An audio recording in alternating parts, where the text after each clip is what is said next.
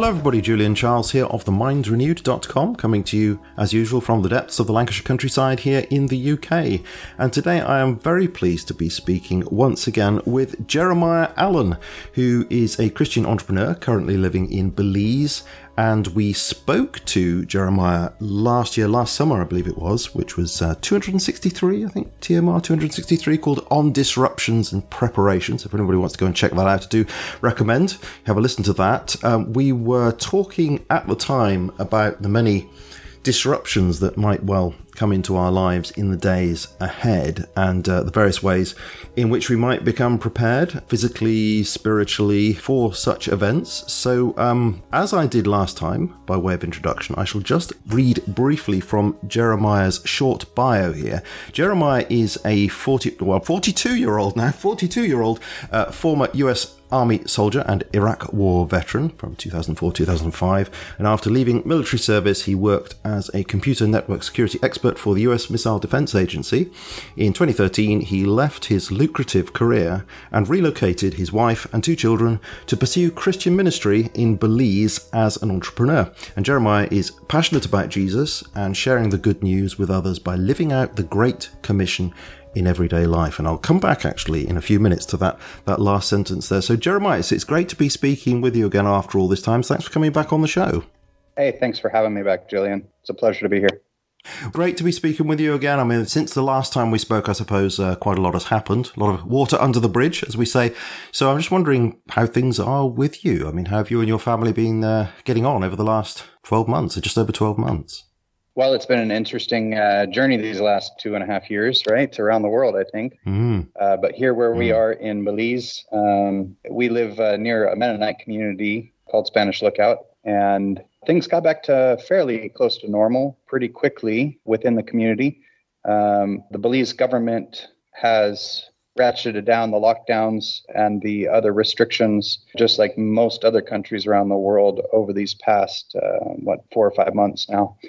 So um, things have gotten relatively back to quote unquote normal. Mm-hmm. Uh, there's still quite a bit of people, especially in the cities, wearing masks and that sort of thing.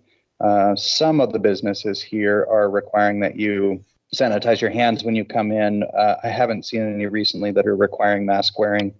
Uh, vaccine mandates have been dropped for quite a while, they were requiring vaccination to go into public um, government offices, so vehicle registration office or immigration office or right. things like that, which was quite draconian. Mm. But uh, those things have been dropped. Even quarantine and testing requirements coming back into Belize have been dropped now as well.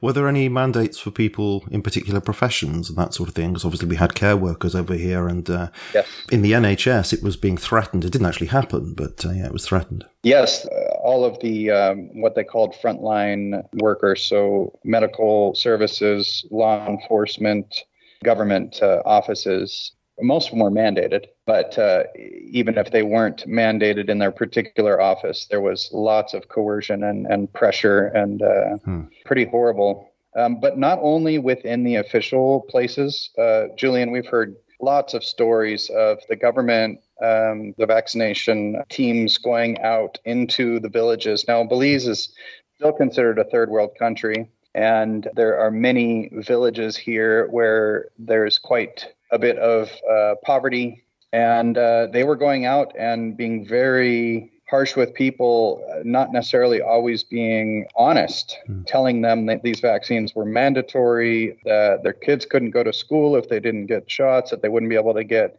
any kind of government services if they didn't get their shot, and so on and so forth, and, and really scaring people and coercing people into getting their vaccines. And Right. Um, the rise in deaths uh, have been forthcoming since then, so it's uh, it's not a nice situation. Just recently, I was talking with uh, a friend in a village, uh, and where he's at, there's been three of his neighbors just recently who were previously healthy, who've had uh, blood clots or other heart issues and died mm-hmm. just in these past six months. And he was asking them, Are you going to complain or, or fight or, or, whatever? And they're like, We don't even have money to go to the city, much less hire a lawyer or, yeah. try to raise any ruckus. You know? Yeah. You know, so people's lives are being destroyed and they're really under the radar. So Yeah, it's it's hugely worrying. And going back to yeah. uh, you know the fear, you know, trying to make people feel fearful that they should have these uh, injections. I mean, was there a massive media propaganda campaign over there as well as there has been in other places?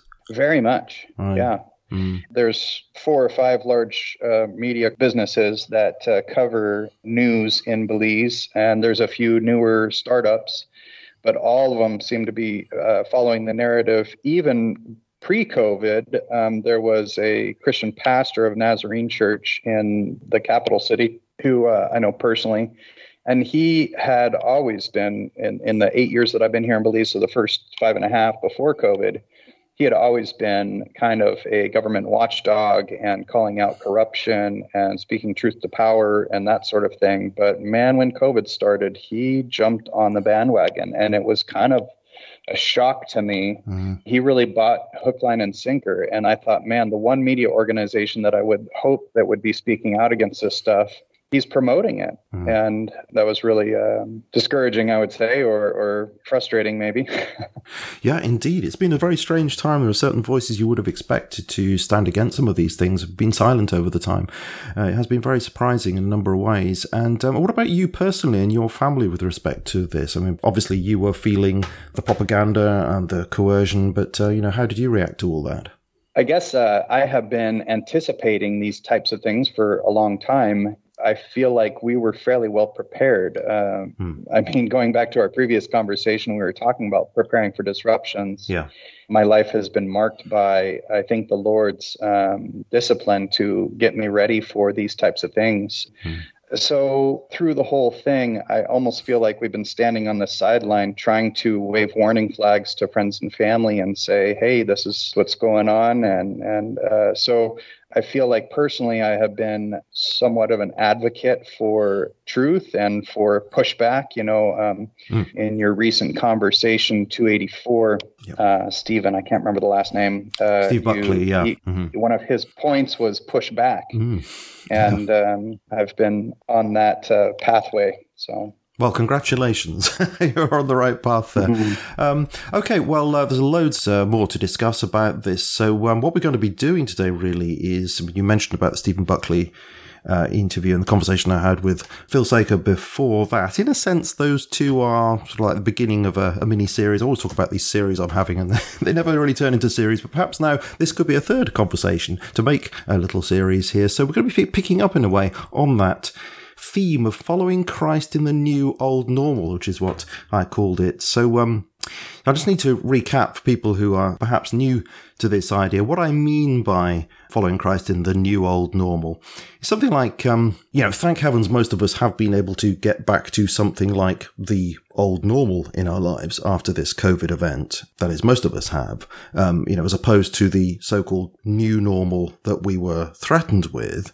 But, you know, I think we shouldn't be happy just to return to the old normal exactly. And I think that's whoever we are. Um, there's so much to learn from this um, because there has been so much evil that has unfolded in the last two to three years that we really need a new attitude, whoever we are again, um, of awakeness to this sobering world that we live in to meet the days ahead. So we're going to be talking about that. Um, I'll come back to that in a moment. Can we start with you saying a few words about your background. Um, obviously, we went into a, a, lot of detail last time about the ways in which your life has changed over many years, but uh, obviously not everybody's heard that. So let me ask you, going back to your bio, where it says this, um, you're passionate about Jesus and sharing the good news with others by living out the Great Commission in everyday life.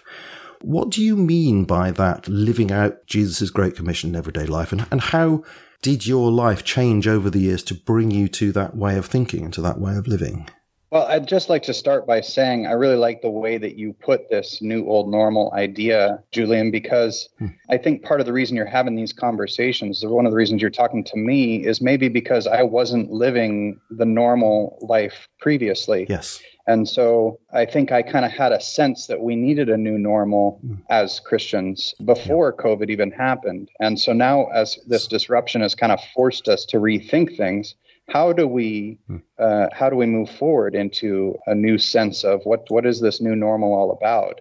And for me, it hasn't changed much because I had grappled with some of these questions prior to COVID. Um, I'm not reevaluating that. But for many of your listeners and, and many of my friends and family and many people within the church and outside the church, they're looking at the world and thinking, how, how do I grapple with these things? What does this new world look like? Mm. How do I move forward? Mm. So, going back to your reference to my bio, mm. living out the Great Commission in everyday life, uh, I was raised in a very mainstream Christian home where I acknowledged that the Lord was my Savior and I believed that Jesus forgave my sins and that I needed Him and that sort of thing. But uh, alongside that, I looked at uh, the U.S. government as the good guys and everybody else as the bad guys. Uh, I looked at uh, the parable of the sower and saw myself and just made the assumption that I was a seed planted in good soil. And as I came into uh, a, a, new level of maturity, and as the Lord kind of opened my eyes and softened my heart, I started to realize that, gosh, maybe I'm not the seed planted in good soil. Maybe I'm really a seed that was planted among the thorns. I, I looked at my um, my 401k, hmm. uh, similar to the way the people in Taro, Japan, looked at this big seawall that they'd built to save themselves from a tsunami that I was erecting for myself my own walls of security instead of trusting the Lord to be my provider and my my helper and my fortress and that sort of thing. Mm-hmm. So with those uh, convictions from the Lord that I had kind of relegated Him to the back seat and put these other things in the forefront of my life, I decided I needed to rearrange so living out the great commission in my everyday life I, I, just started really taking seriously the call that the gospel gives us and i decided i'm gonna i'm gonna walk in love mm-hmm. i'm going to be radically generous or radically humble mm-hmm. um, that that doesn't always come across in my speech because I'm quite confident in what the Lord has given me and what the Lord has done for me but I'm very humble before him, recognizing that without him, I'm nothing. Hmm. Um, oh, I think that does come over. Actually, you are confident in speaking, but your humility is is clear. Yeah. Oh, thank you. And you were sitting pretty, weren't you, in financial terms and in career terms? So you you did give up a lot in order to have this different lifestyle. Was going to Belize part of that decision to serve him I think you talked about being Jesus' hands and feet last time. You know, that metaphor of the Holy Spirit working through you and doing the Lord's work. Going to a place like Belize, was that part of that change of Yes, very view? much. Mm-hmm. Yeah, mm-hmm. and and we came here with a, a nest egg of savings that was just pretty much enough to uh, buy our, our little home, a little wood house on a half acre, and um, and kind of survive for the first few months while I tried to get my feet under me and, and figure out how I was going to provide for my family. Mm. But my mindset was very much uh, Sermon on the Mount. Jesus said, Do not store up for yourselves treasures on earth, where moth and rust destroy, but store up for yourselves treasures in heaven. And then he follows that up with, But seek ye first his kingdom and his righteousness, and all these things will be added unto you. So I believe that I had been living for these things and I decided I was going to reorient my life to seek first his kingdom and his righteousness. Hmm. And Julian, in the last eight years here in Belize, he has poured out abundantly. And I can't believe how many of these things that I used to pine for, he's blessed me with here. And now I have a completely different perspective on these things. They're not my treasure, they're blessing that he's poured out on me when I seek ye first his kingdom. So yeah, uh, we we moved into a new house uh, three months ago. We just finished building, which is um, amazing. It's um, on a hilltop and and wow. three times the size of our little wooden house, and uh, completely off grid. And wow. and I feel so overwhelmed just by His blessing. And yet I know it's only by him and, and from him, and I can hold it lightly. It's not my treasure. We talked about that last time as well, right? Holding mm-hmm. things lightly. Yeah. Yeah, absolutely. Uh, the idea of being off grid, fantastic. A lot of people talking about that, but actually be doing that um, is so appealing.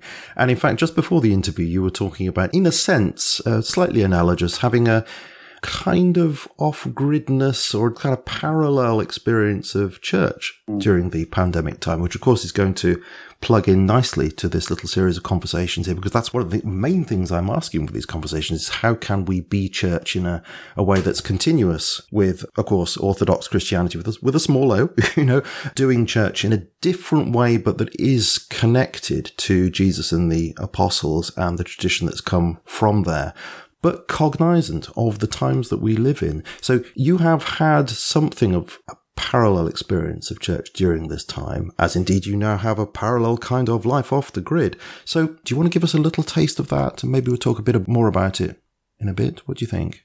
Well, I would like to start off by just talking a little bit about denominations. Oh, okay. And, yes. that being my upbringing as a child, I was brought up in a non denominational church. Uh-huh. And then later on, uh, we shifted to an evangelical free church.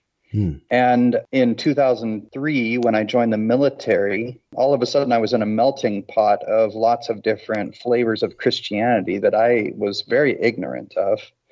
And then coming down here to Belize in 2014, for the first time, I've been kind of exposed to and trying to understand a little bit more about what are all these different doctrines hmm. and ideas and denominations and why do so many people and the more I learn, the less interested I am.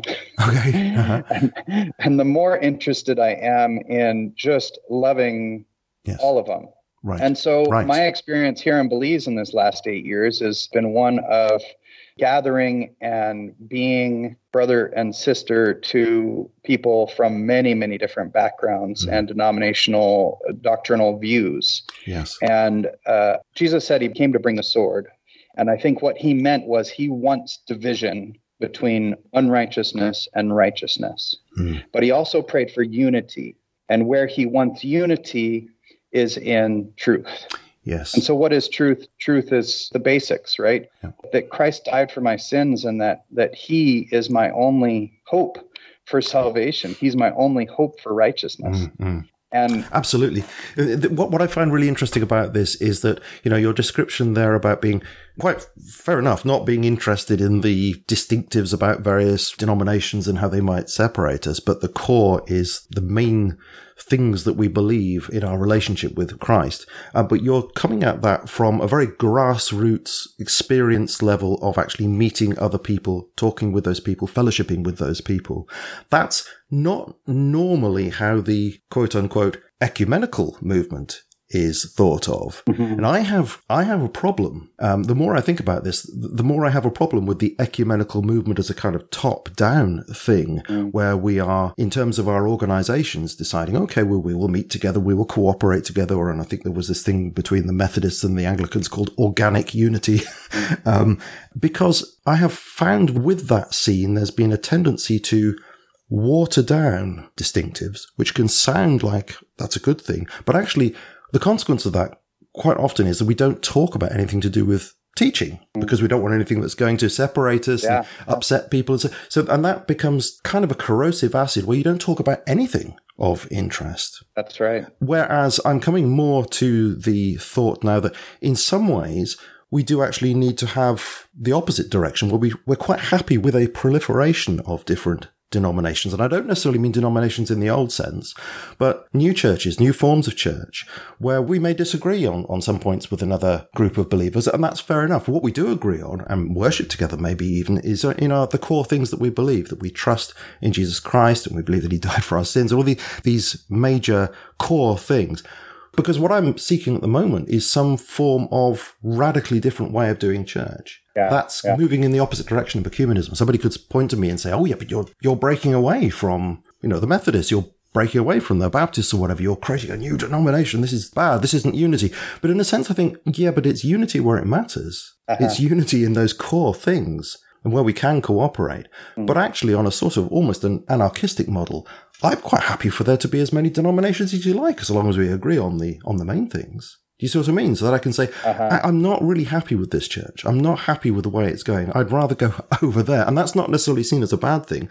You know, I can go over there with this perhaps group of six people or whatever and, and worship and live a Christian life within that context and still cooperate and, and worship with other people, but I've just moved into a different mini denomination, if you like. Um, do you see what I mean? What I'm driving at here? Yeah, yeah. Um, absolutely. I like the way that you put it. That uh, the ecumenical mm. movement from the top down, uh, what it tends to lead to is kind of a watering down of we don't talk about yes. the differences. Mm. And I think that's exactly the opposite of what we need for a healthy Christian community we need to understand that we can love each other despite our differences and that yes. by discussing our differences we can strengthen our own understanding or Absolutely. we can enlighten one another to mm-hmm. revelation that the lord's given us about this thing or that thing and and we can love one another and still disagree on certain things Absolutely. And the paradox, it, well, it isn't a paradox. no, it's uh, the illuminating thing for me, which I didn't expect to be illuminating, was I go back to it time and again. I don't apologize for this. I stand in the park. I'm meeting lots of people there, mm-hmm. majority of whom are not Christian. Mm-hmm. And we are talking about all kinds of things and disagreeing, mm-hmm. frequently disagreeing about, and it doesn't matter because there is something that binds us together about our concern for, you know, freedom, human rights and where the world is going and all that. This binds us together. And I'm thinking that in itself is a model of church. It's this healthy view of ecumenism, if you like, which I was just trying to express. Mm-hmm. And indeed, you, you, were echoing there. Yeah, we can disagree. We can disagree. That's fine, but we can learn from each other and we can love each other. And that top down approach does not achieve that. It just creates wooliness and doesn't attract anybody. Mm-hmm. And it's not the kind of unity that I think Jesus was talking about there in John's gospel. Yeah. So, in my own experience here in Belize, uh, before the the lockdowns came yeah. in early 2020, I was attending a church. Um, my Sunday church is a uh, non-denominational church, and it's a seeker-friendly uh, church, mm. uh, alongside many of the churches that I would have criticism for uh, where I came from. Um, mm-hmm. On the other hand, it tends to be very relevant and they do speak truth, even though it's mostly milk. Mm. And I think there's a place for that. As long as they're not getting into prosperity gospel or these other uh, modern mm. uh, doctrines that border on heresies, right. then uh, yes. I, I, can appreciate a seeker friendly attitude. And mm. it does attract uh, many seekers. Hmm. And so I see that Sunday church as a mission field as an opportunity to mm. witness to people who are seekers who don't know the lord yet and who are looking for truth and they're yes. and they're getting a taste of truth some milk yes. which is very easy to digest absolutely it's interesting you say that because uh, there have been many times where somebody has come to the methodist church that i go to that we go to and it's pretty boring mm. and you you seldom hear a really straightforward gospel message and quite often I've said to people, look, you'd be better off going to that church down the road. you know, in a sense, I shouldn't say that, but I'm thinking that's what they need. And in fact, if we all did that, if we all said, look, there's something about this church over there that perhaps you need, and there's a something about that church over there that need. You know, we could point people in different directions like that and um, mm. have a kind of unity in that way. yeah. And then at the same time, I was uh, gathering uh, mm. once a week with a home church. Um, this is a group of more conservative, more traditional Mennonites. Uh, uh-huh. I say uh-huh. more because there's a, a, wide range of Mennonites here, but uh-huh. from the local community here. And uh, they're part of a movement started back in the uh, mid 20th century by Witness Nee and Watchman Lee. Oh. Or maybe I get those names backwards. Yes. The Chinese missionaries who yes. came to the States. And it's called Local Church. And um, I'd never heard of it before coming to Belize, but there's uh, quite a um, large segment here who have adopted that form of worship and they have doctrines that I definitely disagree with. They're kind of coming at things from a more Calvinistic type of a perspective, okay, uh-huh. and that sort of thing. Mm. Uh, but we've been meeting with them for going on seven and a half years now, and it's wonderful. Yes. We have friendship. We break bread together almost every week. Uh, we sing together. Um, it's mm. not very structured. It's very organic, and it, it's fabulous. I mean, it's it's a group that hmm. we come and we feel loved, and we love the others, and we don't agree on everything. And when there's disagreement, we have a discussion about it, and Absolutely. and then we hug each other, and we meet again next week. Mm. You know. Yeah, absolutely. It's brilliant. When we were in Sheffield, we were at a house church that had come out of the charismatic movement. It was still charismatic, but um, it had matured into something more um, of its own character. And in fact, it was during the time of the Toronto blessing and some of that stuff, as you may know, became a little bit over the top and the church decided we're going to stop using spiritual gifts for the moment. We're going to sort of audit the situation. We're going to go back to the scripture and to be trained again, as it were, by what, particularly what Paul had written there. But they're taking a very careful position on that. But they were actually, the leader of that church was very, very Calvinistic. And as listeners will know, I'm Methodist, of course, I'm in the Wesleyan tradition, so my position is, is Arminian. Mm. But that didn't actually bother us. We were there for two, three years, and the chap that was in charge was a really lovely chap, and you know, there, were lovely people there, and we had all kinds of conversations. And uh, I remember, you know, going and having a meal actually with Peter, who was in charge of the church, and talking all this stuff through, and it really didn't matter at all. So, as you say, it is possible to fellowship very deeply with people who you have these peripheral disagreements with. It really doesn't matter. And it's, there's something really fresh and beneficial about having that lively debate where you don't fall out. You have fellowship in your disagreement. Mm-hmm. experience that. It can be great. And there was a stark difference between these two churches when the lockdowns happened. Our mm. non denominational mainstream big Sunday church shut down for almost a year. Right. Well, I think in May of 2020, so just one month, uh, Belize locked down at the beginning of April. And mid May, I wrote an open letter to the pastors here in Belize. I had spent a lot of time locked down, believing that the pandemic was legitimate and that we need to be careful and not put at risk those in high risk categories and so, so on and so forth. Yeah. For the first month and a half or so of the lockdown, the first two months of worldwide lockdowns. And um, by late April, early May, I started realizing something's not right. We started seeing lots of studies coming out showing the effectiveness and whatnot of hydroxychloroquine. We talked about this a little bit in our first conversation. Yeah. And I started realizing, look, this isn't as bad as we thought it was. We gave them two weeks to flatten the curve. It's past that now. It's time to reopen the church and get back to worship. And yeah. I explained all this in a one page open letter to the pastors here in Belize. And I, I, just heard crickets. Nothing, nothing happened. that was a bit frustrating. But our home church, on the other hand, we stopped uh, gathering for about a month, and then by early mid-May, we uh, decided, uh, okay, this is enough is enough. Let's get back to gathering again, and um, we just kind of continued on. Now that church meets in our individual homes, and we rotate from one home to another and that sort of thing. Mm. The only thing that was a little bit uh, scary was that the government had mandated a curfew. And of course, there was limitations on number of people gathering. So technically, they were illegal gatherings. Right. And technically, if we were out past curfew, we could get a ticket. I was pulled over twice being out past curfew, which I think was 9 p.m. And usually we would we would uh, finish up our gatherings between 9 and 9:30. So we were always rushing to get home by curfew because uh, the police were out patrolling and looking for people hmm. driving around past curfew. But uh, I never was ticketed. I was able to talk myself out of those tickets, and um, and they were five hundred dollars each, which was two hundred and fifty dollars wow. US. Well, the force was with you. I just I think of that scene with uh, Obi Wan Kenobi saying, "You don't want to give me a ticket. I don't want to give you a ticket." but uh, you, you yeah. presumably you had a sense that you were in the right with God here. That you were, yeah, you right. as a community of believers should be gathering yeah, together right. and worshipping God. And it was clear to you that the government was in the wrong at this point. Yeah, we were following God's law instead of man's law. Yes, yes. Well, let's move on to a series of questions that I have about some of the serious things that it seems we are facing. When I contacted you when we had a back and forth about this conversation initially, you said to me, well, we really do need to define what the new normal meant or means, um, so that we can have a conversation about this. And you, you had a whole list of things that you felt were connoted by that term. You mentioned the global drive towards centralization of power, the social division promoted by media, the decline, the accelerated decline in the quality and quantity of human relationships, very clearly seen over the last couple of years or so.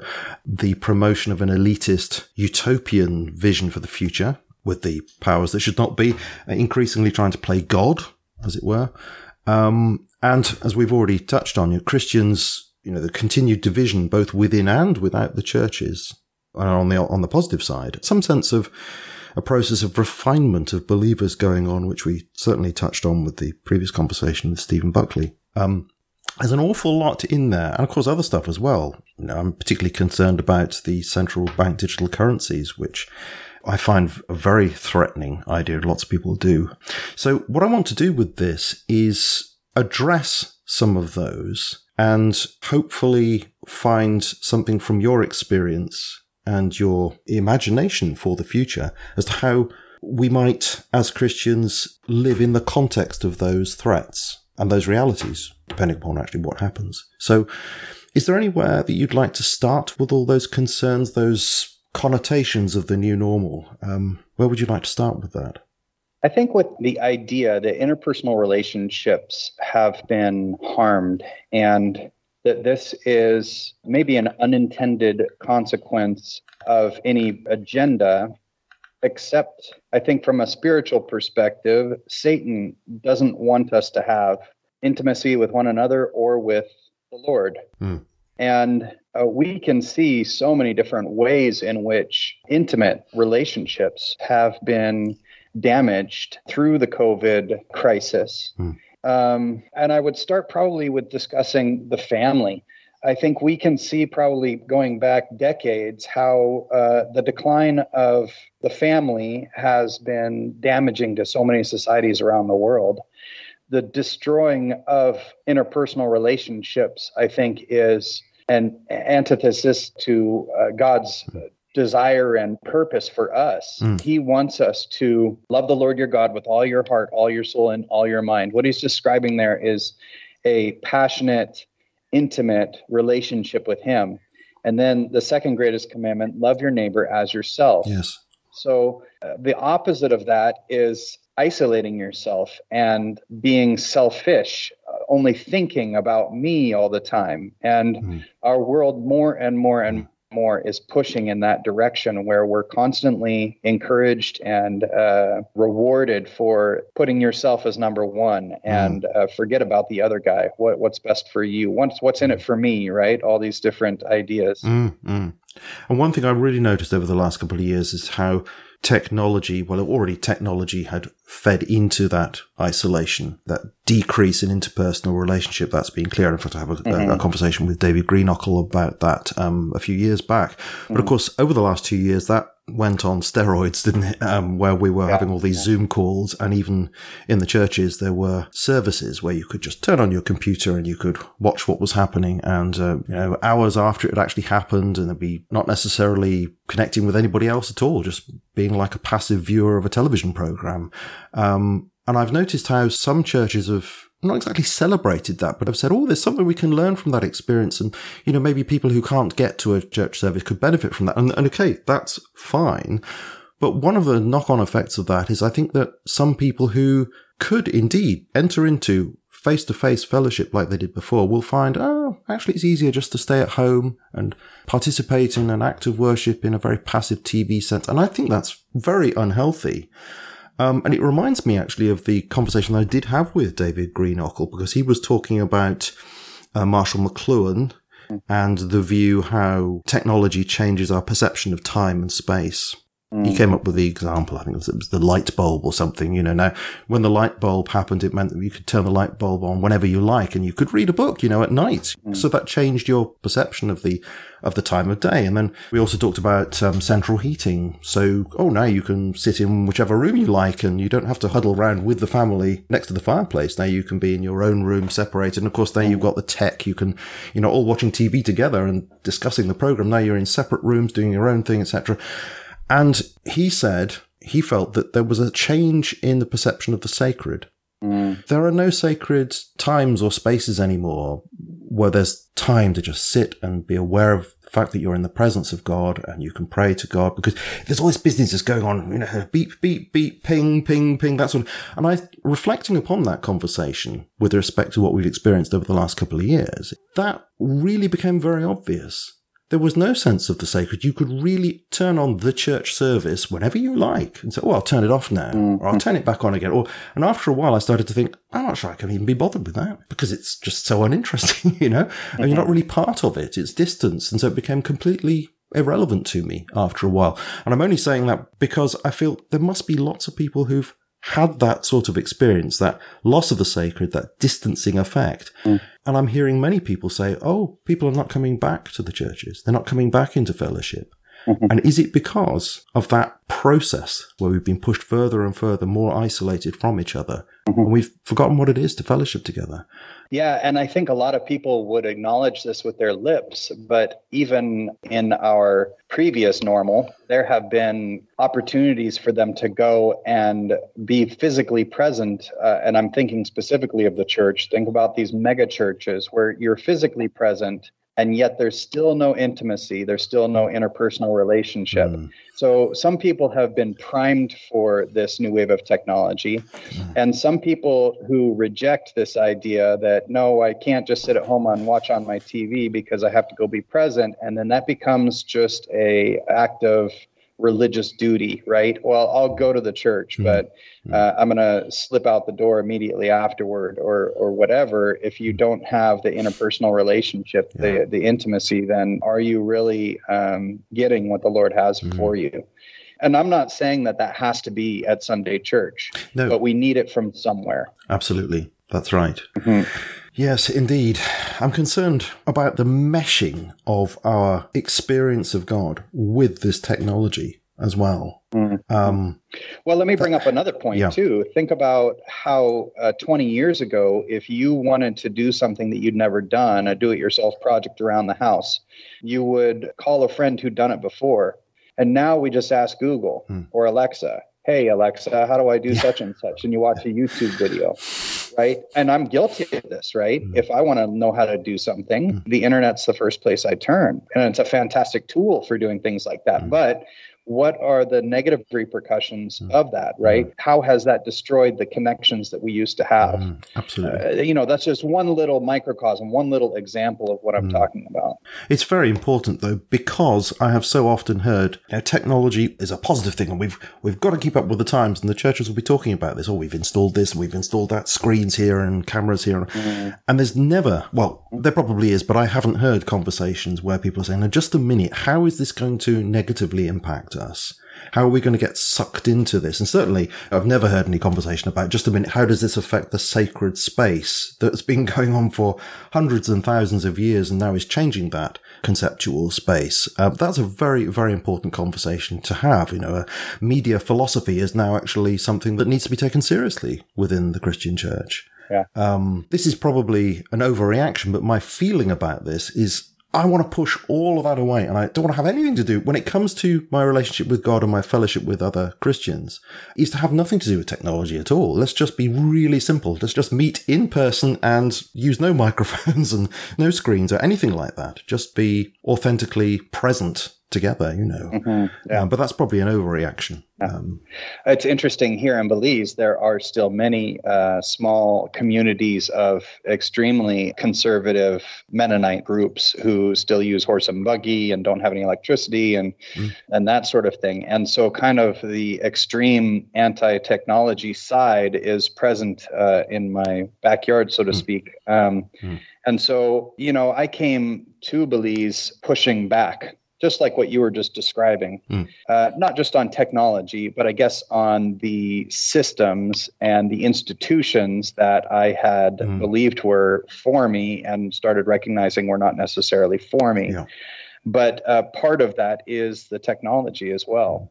And I think the last point I had was the utopic vision of the future. Would be powers are playing God. So this isn't uh, something that's new, that's just post COVID, but I think the awareness of that idea is new. Mm. Um, that, that the awareness that the globalist uh, elites, uh, or, or, for lack of a better term, whatever you want to call them, yes, they, they do very much have an agenda and a vision for creating a utopia for us. And it requires all of these new technologies and it relies on and, and expects that we will accept and move forward with all these new ideas. Yes. And, Can I just say I don't? And yeah, um, sorry, I just want to make it clear that I'm not against technology. I mean, I couldn't be, could I? I was sat here in front of, well, I've got a laptop screen and I've got two other screens here, and I'm speaking into the microphone and I've got earbuds. I mean, it would be absurd, and everything is dependent here upon the internet.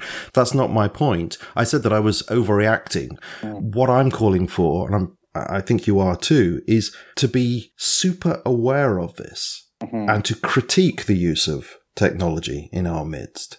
That's what I don't see happening. It's the postmodern lie, right? Yeah. That all progress forward is unmitigated good, and it's not true. Absolutely right. Uh, Absolutely. And we can see that loud and clear right in front of us right now with the vaccines, right? Yeah. But uh, there are many other examples, right? Biogenetic engineering and the idea of GMO crops, you know, and and mm.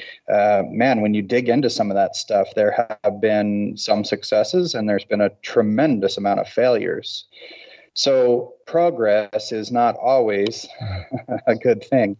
And and yes, I, I agree with you. We need to have a healthy skepticism because we know that as we approach the end, the Antichrist is going to use a uh, quote unquote beast system that the, the, the Revelation describes, mm. and it will be, uh, it will rely on technology. This mark that will prevent you from buying or selling. I think we've had little glimpses and yes. and and samples of what is what are they talking about in Revelation over these past year and a half. You know, with vaccine passports Absolutely. or or lockdowns or whatever, right? These different regulations that government has put in place, and and all of them didn't yeah. quite work very well. And it's simply because the technology is not quite good enough. And if they're able to uh, perfect the technology, oh, then it's going to work great. I mm. mean, uh, we look mm. at uh, China and their success yes. with um, dealing with COVID. Well, and I'm putting success in air quotes there, right? right. Yeah. and their social credit system. Yeah, yeah. I mean, what amazes me is that I haven't heard anybody, at least in the Christian circles I know around about here where we live, picking up on all this and then linking that to prophetic statements in the Bible such as, of course, Revelation 13, and saying, look, mm. this is pointing in that direction. Let's learn from this. Let's be really cautious about the way things are shaping up. And it's just not happening, which, which is incredible. And now we've got coming down the line the central bank digital currency idea with the possibility of programming that money. And so you could find that there are things that you just cannot do. You cannot go three miles from your house or whatever they want to put a lockdown. Well, there's nothing you could do, is there? You couldn't buy petrol for your car. Or perhaps you said something on social media that's not liked and you find that, you know, your access to your, your funds is blocked until you put that right or whatever it is. Um, it's a very worrying situation that does link into that prophetic vision that's there and the idea that we're not taking this seriously and discussing this in Christian communities. I'm sure it is in many Christian communities, but not in my experience. We should be talking about these things. This is a, right. a danger that's right there in front of our faces. And to say, oh, well, you know, that's conspiracy theory. No, because of what you've just said, we've been through instances of this over the last couple of years, and we've seen people's accounts being frozen because they've mm-hmm. done something that the States doesn't like, for example, in Canada. Mm-hmm. These things have actually happened. Yep. Um, and in China. Yeah, and indeed. Are you familiar with, with uh, quantum computing? I'm not familiar with it. Of course, I've heard of it and the great power that that is predicted to supply, but I'm not familiar with it. Because I would link that into the conversation here. Aha. Uh-huh. Yeah. Do. Yeah. Enlighten quantum, me. yeah. Quantum computing is unlike traditional computing. Mm. Um, the first uh, working quantum computer was demonstrated back in 2009. Okay. And I remember reading the press release on it back in 2009. Of course, I come from a technological background, from an IT background, mm. and I was fascinated. And of course, back then I was still buying the lie of postmodernism, and I was very pro the more technology, the better. You know, the faster, the more accurate, the more powerful. Let's go. Mm-hmm. Um, in 2011, uh, the company is called D Wave. They're out of Canada. Uh, and they demonstrated the first working quantum computer. A quantum computer doesn't use ones and zeros mm-hmm. like a traditional computer. It uses what they call qubits. Right. And I won't bore you with the technology, but I would rather jump to something that Geordie Rose, he is the founder of D Wave, said in 2015 He was giving a presentation. He was up on stage and he was talking about quantum technology. He was describing his machine. Uh, you can find this clip on YouTube. It's called Quantum Computing Artificial Intelligence is Here. Okay. And um, at 11 minutes and 30 seconds in the video, he starts talking about the machine that they've constructed and, and how it functions and what it sounds like. And, and he says it gives like a pulse, like a heartbeat.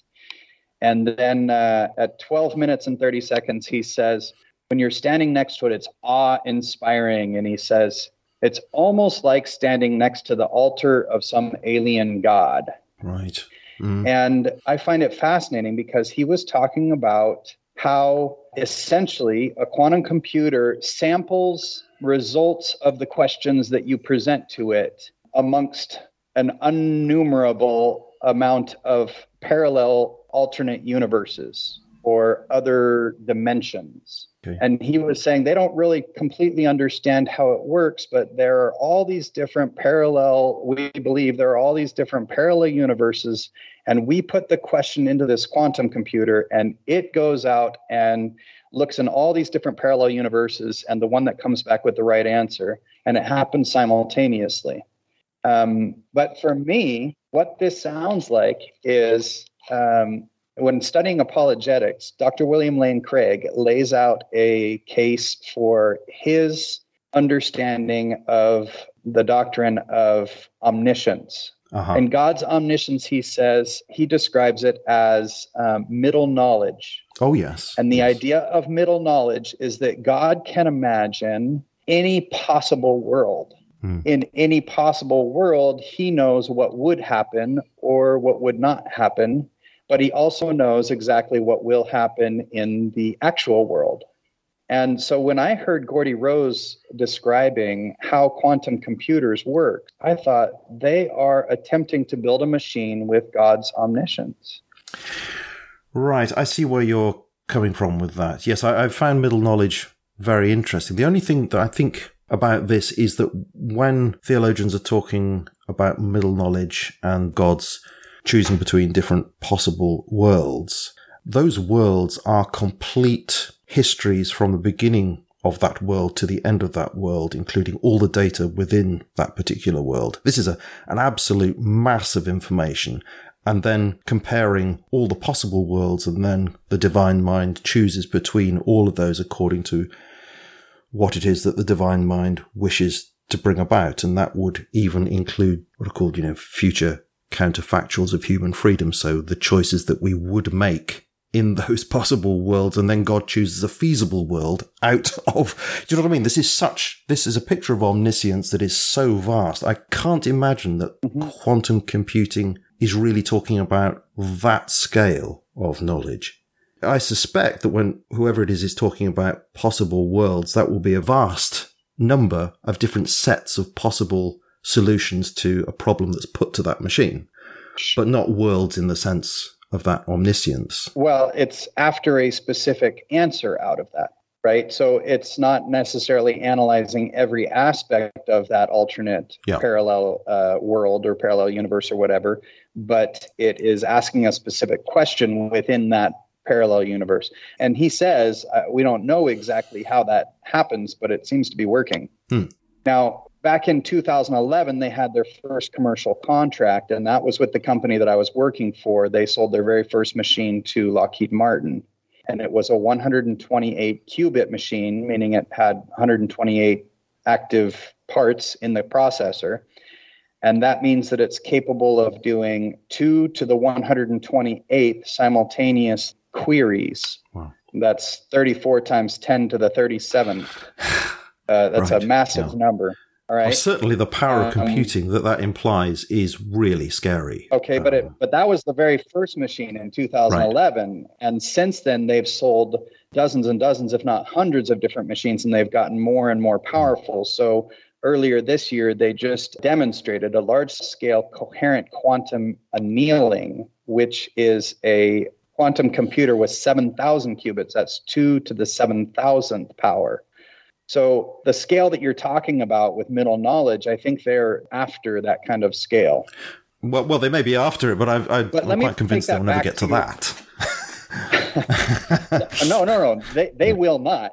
No, that, that's that's for sure, right? Ah, right. But, uh, right. That doesn't mean that they're not after. And Mm. and what are they Ah, after? they're yes. after playing God. So taking it back Yes, to our yes. conversation, we were talking about technology and the way that the powers that shouldn't be Mm. are leveraging technology to try to control and and that sort of thing Yes, whether it's yes. central bank cryptocurrency or uh, so many other aspects of our life. It could also be uh, just algorithms that Facebook or Google or other social media giants are using to try to sort through data sets. Or, uh, you know, the NSA has purchased um, Right. uh, at least one of these D Wave machines, and I believe they're using it to sort through the massive amounts Right, of data they're collecting on everyone in the United States, for example. Um, but if right now we see some of these things that they're promising to take us into utopia, and we see that uh, it doesn't even work, it's broken, what if they improve those systems? Because that's what they're promising. Yes, it's just not good enough yet. We're making it better. And if they appear to have some success in that and things do get quote unquote better, will that then mean that we accept it? Mm. And and so part of the preparation for our quote unquote new normal is to understand that even if it does get better from our eyes and, and the way that we see things in the flesh, is that something that we then accept? Or do we make a conscious decision that we're going to reject these ideas because it's taking us in the direction that we don't want to go? And I guess that's kind of bringing it back full circle for me is that I think they're working to a point where those uh, solutions, technological or otherwise, whether it's biotech or regular tech or the things that uh, Harari um, talks about, uh, Mm. uh, Yes. are we going to accept them if they start looking good to us? Yes, interesting you brought that name up um, because it strikes me that with this, although the technology itself is frightening because of its power, it really is the hands in which that technology resides, which is the greatest fear. And when you bring up somebody like Harari, some of the things he says clearly bring out this attitude of playing God, almost reveling in the idea. Mm-hmm. That's right. Although I think, to be honest, I think I'm not convinced by him as this public intellectual. You know, people will say that he's he's one of the smartest people on the planet. You know, has all these unconventional ideas, and I think actually his ideas are fundamentally pretty conventional. They're very modernist. There's not a lot I've come across that seems particularly interesting in what he says. Um, and I think he's sort of put forth as this intellectual to sort of give intellectual respectability to organizations, you know, like the World Economic Forum. Um, so I just had a quote here, actually. This is from um, the front of his website says history began when humans invented gods and will end when humans become gods. I mean, obviously he's done that deliberately to be sensational. Yeah. But then in um, a conversation I heard, he says, uh, we humans should get used to the idea that we are no longer mysterious souls. We are now hackable animals. Of course, that's the famous quote from him. We are hackable animals. The only thing that God managed to create are, are organic beings. All these trees and giraffes and humans, they're just organic. But we are now trying to create inorganic entities, inorganic life forms, cyborgs, artificial intelligence, and so forth. If we succeed, there's a very good chance we will, then very soon we will be beyond the God of the Bible, mm. he says. We will be beyond the God of the Bible. I mean, it's an absurd statement, right. just as absurd as I thought the very idea that quantum computing could actually rival God, choosing between possible worlds. But as you say, that's not the point. It's the attitude, isn't it? Yeah, that's the right. attitude. Once we have this technology, we will have gone beyond the God of the Bible. And I'd want to say uh, straight away is okay. Show me a world that you've created, you know. But because that's not what he means. He just means this sense of we've got all this power and we'll improve on things. We'll outdo God in the sense of we'll we'll do a better job of things. And it is a worrying level of hubris, which Christians should have nothing to do with. I think. Um, and obviously, quotes like that bring it home, but that's just an extreme example where you will say such a thing. But most of it is couched in terms of sustainability and inclusivity. And the Christian can be just lulled into a sense of, well, this is all good for the planet. It's all good for a nice, clean kind of capitalism in the future and nothing to worry about here. And, and I'm thinking, no, no, these are the same people who are attached to ideas and statements like that, where they think, yeah, we can make a better job of it than God himself. We should certainly distance ourselves from that kind of philosophy, that kind of ideology. No, for sure. But but we'll look back and, and look at the ways that we have slowly been um, gaslighted into accepting these ideas. I mean, just think about uh, GMO foods, right? Mm. Um, I was unaware of the idea that I was even eating GMO foods for most mm. of hmm. my life. And now, uh, because I did my own homework and I stopped paying attention to the mainstream and following the narrative, I realized that that's a, a concern, right? Yes. And that it's and it is this form of humans saying, "No, we're going to do it better than God," mm. and playing God, you know, yes. quote unquote. Yes, and at the same time, um, not just humans doing it, but corporations doing it who, well, I say who because they are legally persons, um, are bent on making money more than anything else. And of course, we've seen this over the last couple of years to do with these injections. You know, we've seen not fair play. We've seen lack of caution. We've, you know, rushing it to market and suppressing dissent. But that same kind of attitude, that same kind of playbook I'm sure is going on with these GMOs as well. The idea that, you know, if you criticize GMOs, you're anti-science. You know, it's all, it's all progress and, you know, but no, no, just a minute. These are rapacious corporate entities creating their own science and suppressing science they don't like and buying off politicians. Mm. It's the same kind of dynamic that's going on. We could see that going on mm-hmm. during COVID. Well, mm-hmm. we need to have those eyes for other areas of supposed uh, progress and development. It just annoys me when people say, "Oh, it's progress." Well, is it necessarily? Again, it comes back to that we've got to be aware and analyze things and be discerning about what's going on in the world and not just accept that mm-hmm. somebody's told us this is progress. Well, it may not be. It may be a sort of washing with the concept of progress when in fact it's just power seeking, irrespective of what damage it does. Yeah. Yeah, the, the whole whole way that science is done in our modern world is so corrupted. Um, Corbett Report did a special in 2019 called "The Crisis of Science" mm-hmm. that I found very illuminating. You know, it's a, a nice condensed look at what is wrong with mm. our uh, scientific community. Right. It's one of those institutions that we uh, tend to put our faith or our trust in blindly and not realize it's fallible or, or corruptible or or mm. whatever. We think, no, no, no, science. And then, right. and then Anthony Fauci came out last year and said, "I am science." Right? yeah, that was that was quite a, a revelatory moment in some ways, wasn't it? Right. Yeah. Right. It gets to that point that somebody can actually be the embodiment of an idea like that or a process mm-hmm. like that. Mm-hmm. Or the mm. WHO coming out and saying we own the science or we are the science. Ooh, yeah, that's right. Yeah. Yes. Yeah amazing stuff. But um, I think this idea that um, th- this idea of playing God or being like God or or knowing like God, um, there's something beyond. I think financial incentives for some of these um, entities, mm. and I think it has to do with the story of the fall in the Garden of Eden. Mm. And uh, mm. if we take it back to that for a moment, we think about uh, Satan's temptation of Eve and his temptation was that you can be like God, knowing good and evil, hmm. appealing to her pride. And earlier I mentioned uh, humility, and I think there's just such a clear differentiation. If we come at God with a sense of pride, oh, he's going to save me because I did such and such, we've got it wrong. God tells us we we understand that the gift of grace is given when we humble ourselves and recognize that He's our only hope. Hmm. That's what Eve failed the test, right? She gave in to her pride. And I think that same temptation is coming again that hmm. the powers that shouldn't be, they're going to offer us this forbidden fruit. You can be like God. Yes. And we're yes. going to have a choice whether or not to accept that fruit or to say, no, I don't want to be like God. I want to worship God, humble myself and accept his righteousness because I can never be like him the way that you're saying. Mm. I, I agree with you. Um, yeah. I just want to balance up, though, something that you said, because you're right. You are speaking within the story here in Genesis 3.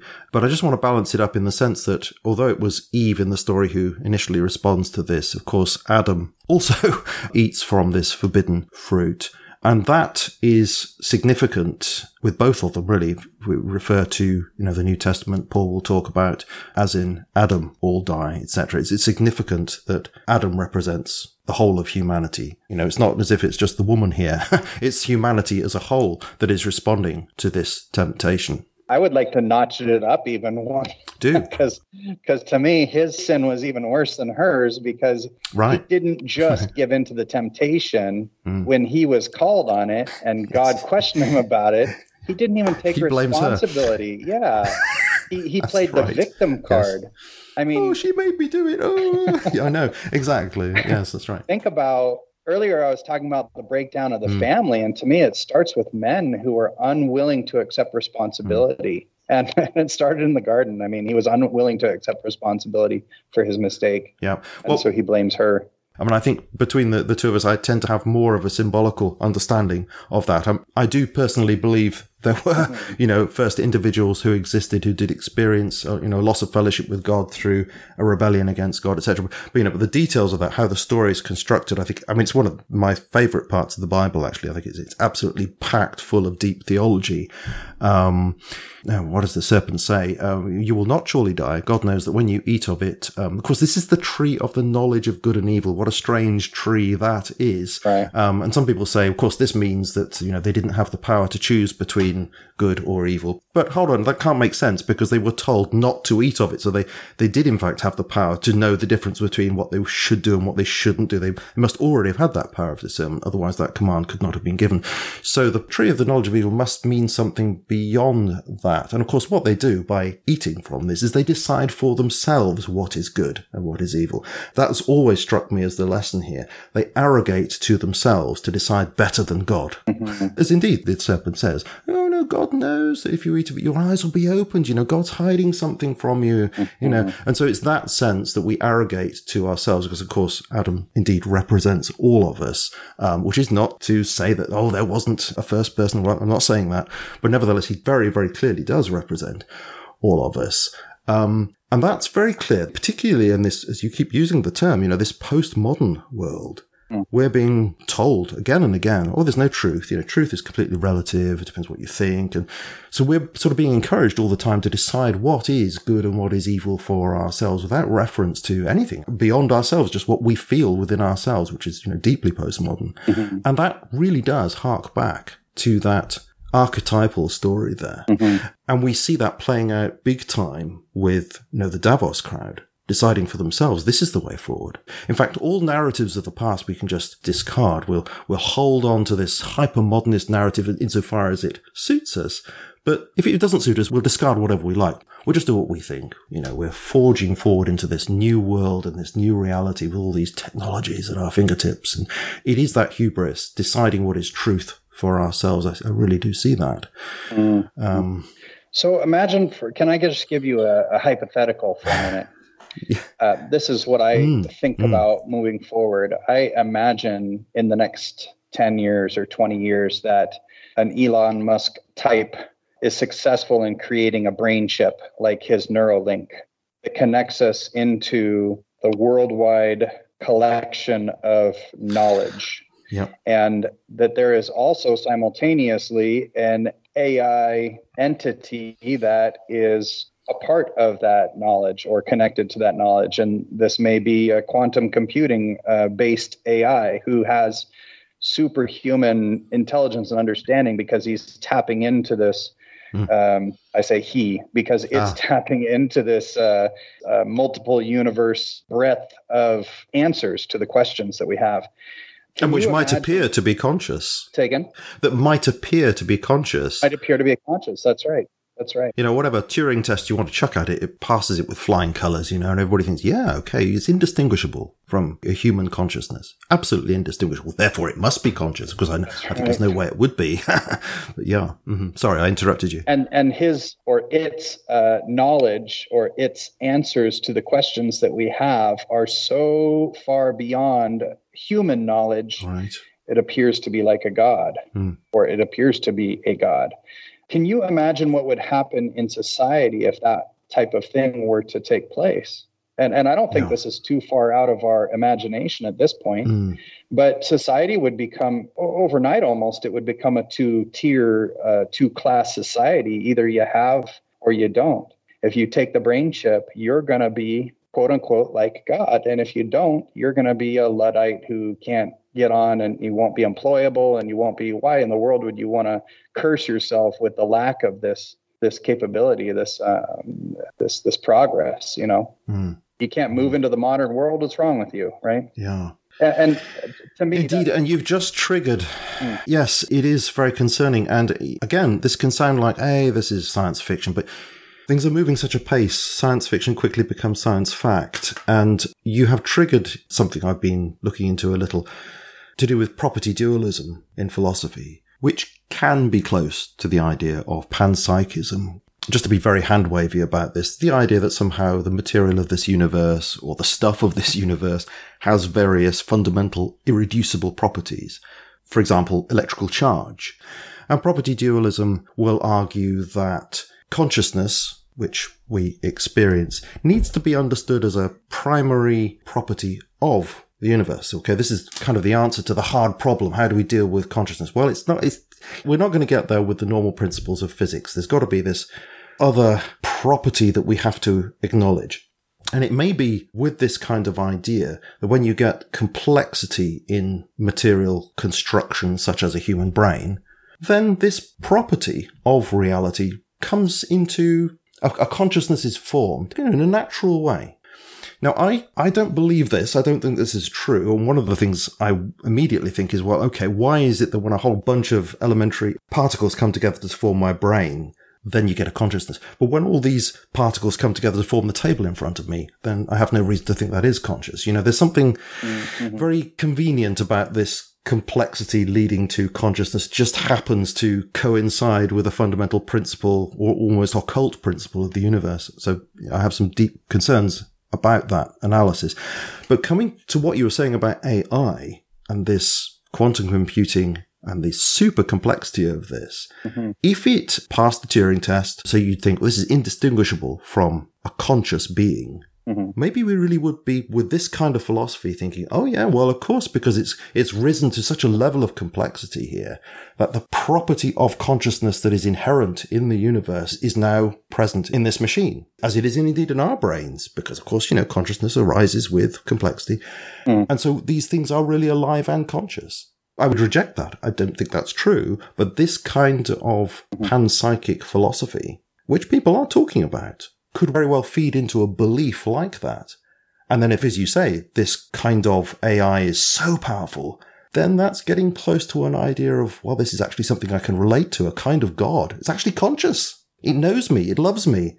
Well, think about where we're already at with Alexa or uh, Google Assistant mm. Or, mm. or, or Siri or things mm. like that, right? People are already talking to these things and anthropomorphizing them yes. in some way or another, right? Mm. Um, the thing about this Boston Dynamics dog thing, right? Um, there are already private owners of that quote unquote dog.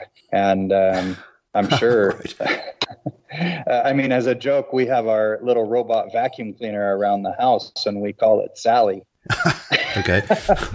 I mean, um, don't tell me you think it's conscious. no, no, no. My family and I use it to keep levity of the situation, but we have discussions about these things, and we understand very clearly that where the line is, right? So we're not hmm. we're not luddites. We don't reject no. all technology, sure. but at the same time, we want to use those things to benefit us and not to. Uh, assimilate and become part of the system mm. and and so on and so forth so yes exactly well, I'd like to bring the conversation round to a subject that's very important as a kind of response to everything that we've been talking about. When we were having an email exchange prior to this, you were pointing time and again to the importance of the fruit of the Spirit, as is discussed in the New Testament, which neatly, of course, connects, you know, it's got the inverse way to the fruit of the tree of the knowledge of good and evil. It's certainly not that. It's the fruit of the spirit instead. And you were stressing how important it is to have a clear understanding and experience of the fruit of the spirit in order to face the days ahead. We have talked about this on the program before, um, but perhaps you could give us your take on what the fruit of the spirit is and how important it is for us. Yeah, it's interesting when we look around the world right now. There's so much happening on social media. I think of all the young people and the uh, quote unquote influencers, the social media influencers. or uh, the media personalities or our politicians, uh, so on and so forth. Uh, we look at those personalities, and 99.9% of them exhibit the attitudes that are at odds with the fruit of the Spirit. Um, they're very often prideful, angry, worried, uh, selfish.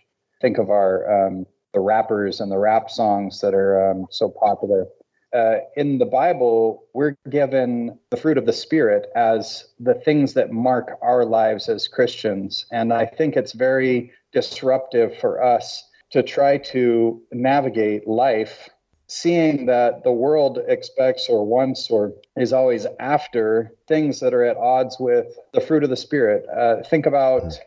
Um, so when we look at the list in, in Galatians, love is the first one, and I think it deserves a, a semicolon but uh, not to splice it too much. I think all of the others are are ways that love is manifest, hmm. but the rest of the list is joy, peace, patience, kindness, goodness, faithfulness, meekness, and self control.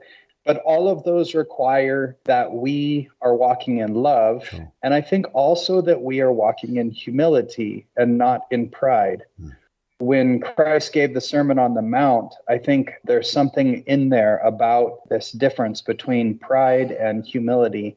And it's all about recognizing that we are nothing without Him. Hmm. And that requires humility. Hmm. And it's so lacking in our culture, in our modern, modern society, where we always have to put on these fronts like we got it all figured out or we're holding everything together and yeah, that's absolutely right. right. absolutely right this is why you mentioned matthew 8 1 to 4 this is the mm.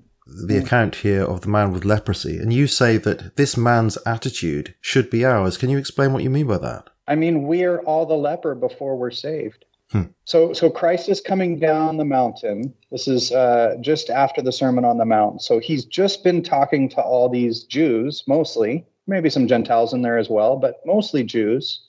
Hmm. And he gives this long sermon, the Sermon on the Mount. This is Matthew chapter 5, 6, and 7. And he's talking about the law of Moses. He's elaborating on that and saying, no, no, no, no. The law of Moses isn't sufficient if you look at a, a woman with lust, you're committing adultery in your heart.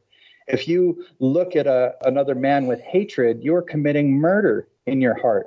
And then he says, Be perfect as my Father in heaven is perfect, right?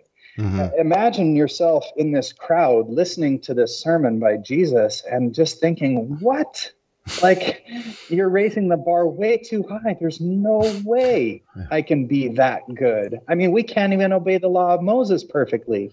Oh, People yeah. are probably thinking this in their heart, right? On the outside, of mm. course, we put on fronts. Oh no, I'm doing the right thing. I'm, I'm but people deep inside are probably convicted, thinking, well, "This is crazy. This is impossible. How can we possibly?" Right? And their whole lives, mm. Mm. the Jewish system, it's all about the Torah and the law of Moses and, and keeping all of the different ritual, whatever, and, and always making sure you're clean. And if you're unclean, then you have to go through the process of purification to become clean. And this is what guides their day to day life.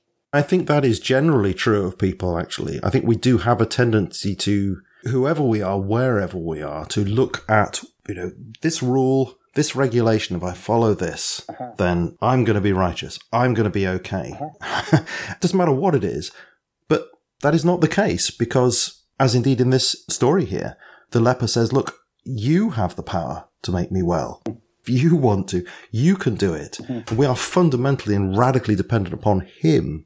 Are we not? It's not mm-hmm. what, you know, following all the rules and all the regulations, all the good principles in the world are just not going to do it because we're not up to the job we have to have him in our lives, both to save us, but also to empower us. So I, I see that clearly happening there, of course, in that Palestinian context there. Mm. But I think it's true of all of us throughout time, really, isn't it? I, I, agree completely.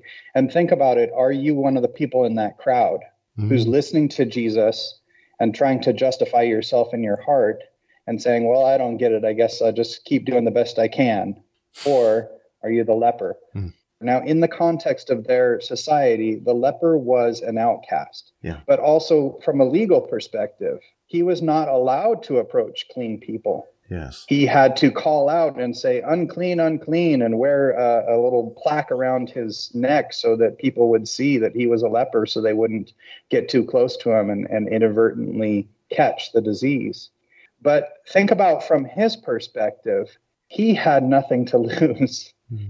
Mm-hmm. He says, Lord, if you are willing, you can make me clean. So he acknowledges that he has faith that Christ can heal him. Yes. And he says, if you're willing. And Jesus reaches out his hands and he touches him. Yes. And he says, I am willing to be clean. And yeah. so think of again about being a person in the crowd who just listened to that sermon and saying, the bar's too high. There's no way I can do it and then being witness to this leper coming and bowing down before him. And we need to choose to be the leper and not somebody in the crowd. Yes. And every single one of us has that opportunity to make that decision, but it requires that yep. we humble ourselves and realize we're mm-hmm. completely without hope outside of Christ. We have nothing to offer as well. Mm-hmm. That's key to this, isn't it? Because mm-hmm all this pride is centered in the idea that somehow mm. I can big myself up. I can offer something that's going to put myself right with whatever it is, whether it's with God or with society or whatever. I'm going to prove myself. This leper character here has, uh, is desperate, has nothing to offer at all. Yeah. And in that humility comes this salvation from Christ, which moves us then into the fruit of the Spirit, which then is not from us, it is from Him. That's right. And that's where I want to go back and just think about those fruits of the Spirit. To me, when I look mm. at that list, it's not so much I have to try to be loving, I have to try to be joyful, I'm going to do my best to be peaceful or patient. Mm. It's rather a check for myself. If I'm not experiencing those things, if I'm not experiencing love and I'm rather always angry or, or hating people, or if I'm not experiencing joy, I'm always depressed and in misery, my question is have i knelt before christ am i humbling myself and allowing him to to live through me yes because those are the fruits of trying to do it alone, trying to do it myself, trying to find something within me to uh, accomplish. Yeah. And so I don't see it as a list of things I need to try to do. Mm. I see it as a as a checklist of mm. am I really trusting the Lord enough? Absolutely. Am I really do I know who he is? Do I know what he's done for me? Because if I have, I have inexpressible joy, the gospel says. I, I completely agree with you. Right? Yes. Okay. So yeah, they're not laws. No. they're not no. principles like that. They, as you say, they are a way of gauging to what extent we are close to Christ. Uh-huh. Absolutely. And you know, I'm concerned about this because, as I said to you in the email, you know, there have been so many times in my life where, you know, I've struggled to pray and I've struggled to read scripture. And there have been times when I've felt not very close to God. And at those times I could feel condemned. But that's not how this is functioning. They're not functioning like little laws, little principles. Oh, you're not loving enough. Oh, you're condemned. Mm. You're not joyful enough. Oh, you're condemned. They're more, as you say, like checks where you can say, oh, just a minute. This is a sign to me that I need not to feel condemned, but that I need to come back to him, seek him again. It's that, hmm, I probably talked about this on the podcast before. A guy called Brian Austin ran a bookshop in London, Christian bookshop. And one of his things that he said to me, which had such an impact on me was you know, he would come to those times in his life where he would feel like, oh, he's, he's failed again. You know, it's, he's at the bottom again. And it was actually at those times when, funnily enough, he would experience God act in his life in such a way as to say, I'm going to bless you now. I love you. Now choose to walk with me again. Mm. And that's really stuck with me. Um, so, you know, I totally agree with you. We do need to be close to him and experience these gifts of the Spirit, but they should never be something that function to condemn us. They are reminders and they are the fruit, indeed, of a relationship with Christ that's always there for us. Mm-hmm. Um, and they are crucial for these days ahead. Yeah. Yeah. Just imagine that. I mean, the, the vine and the branches, as John said, you know, I am, he is the vine, we are the branches. He that abideth in Christ, the same will bring forth much fruit. So imagine grafting a branch into a vine and it bearing fruit. Mm. Something that we can experience here in this life. And it's a beautiful metaphor of how when we plug into Christ, these fruits of the Spirit will manifest in our life mm. because we're plugged into the right vine. Yeah. And so plugging into the right vine is all about kneeling before Him and saying, Lord, if you are willing, you can make me clean. Yes. Yeah. Indeed. So everything we've said there is on the level of our personal relationship with God. And that, of course, that's crucial. Um, that is primary. Mm. But I want to end with to bring this round to the question of our corporate life as Christians mm-hmm. in this situation going forward, because we're not just to live our Christian lives as isolated individuals. We are exhorted in the book of Hebrews to not to give up fellowship, yeah. not to be together. And that may be very difficult. I'm find, still finding that difficult. Mm-hmm. So how can we join our fruit together to be mm-hmm. mutually strengthened in the days ahead? Um, is there anything from your experience that can help us in that uh, quest? Well, I really like that you're involved in the stand in the park and that you're making a commitment to that, Julian. I think uh, sometimes we only think about our Christian relationships with others.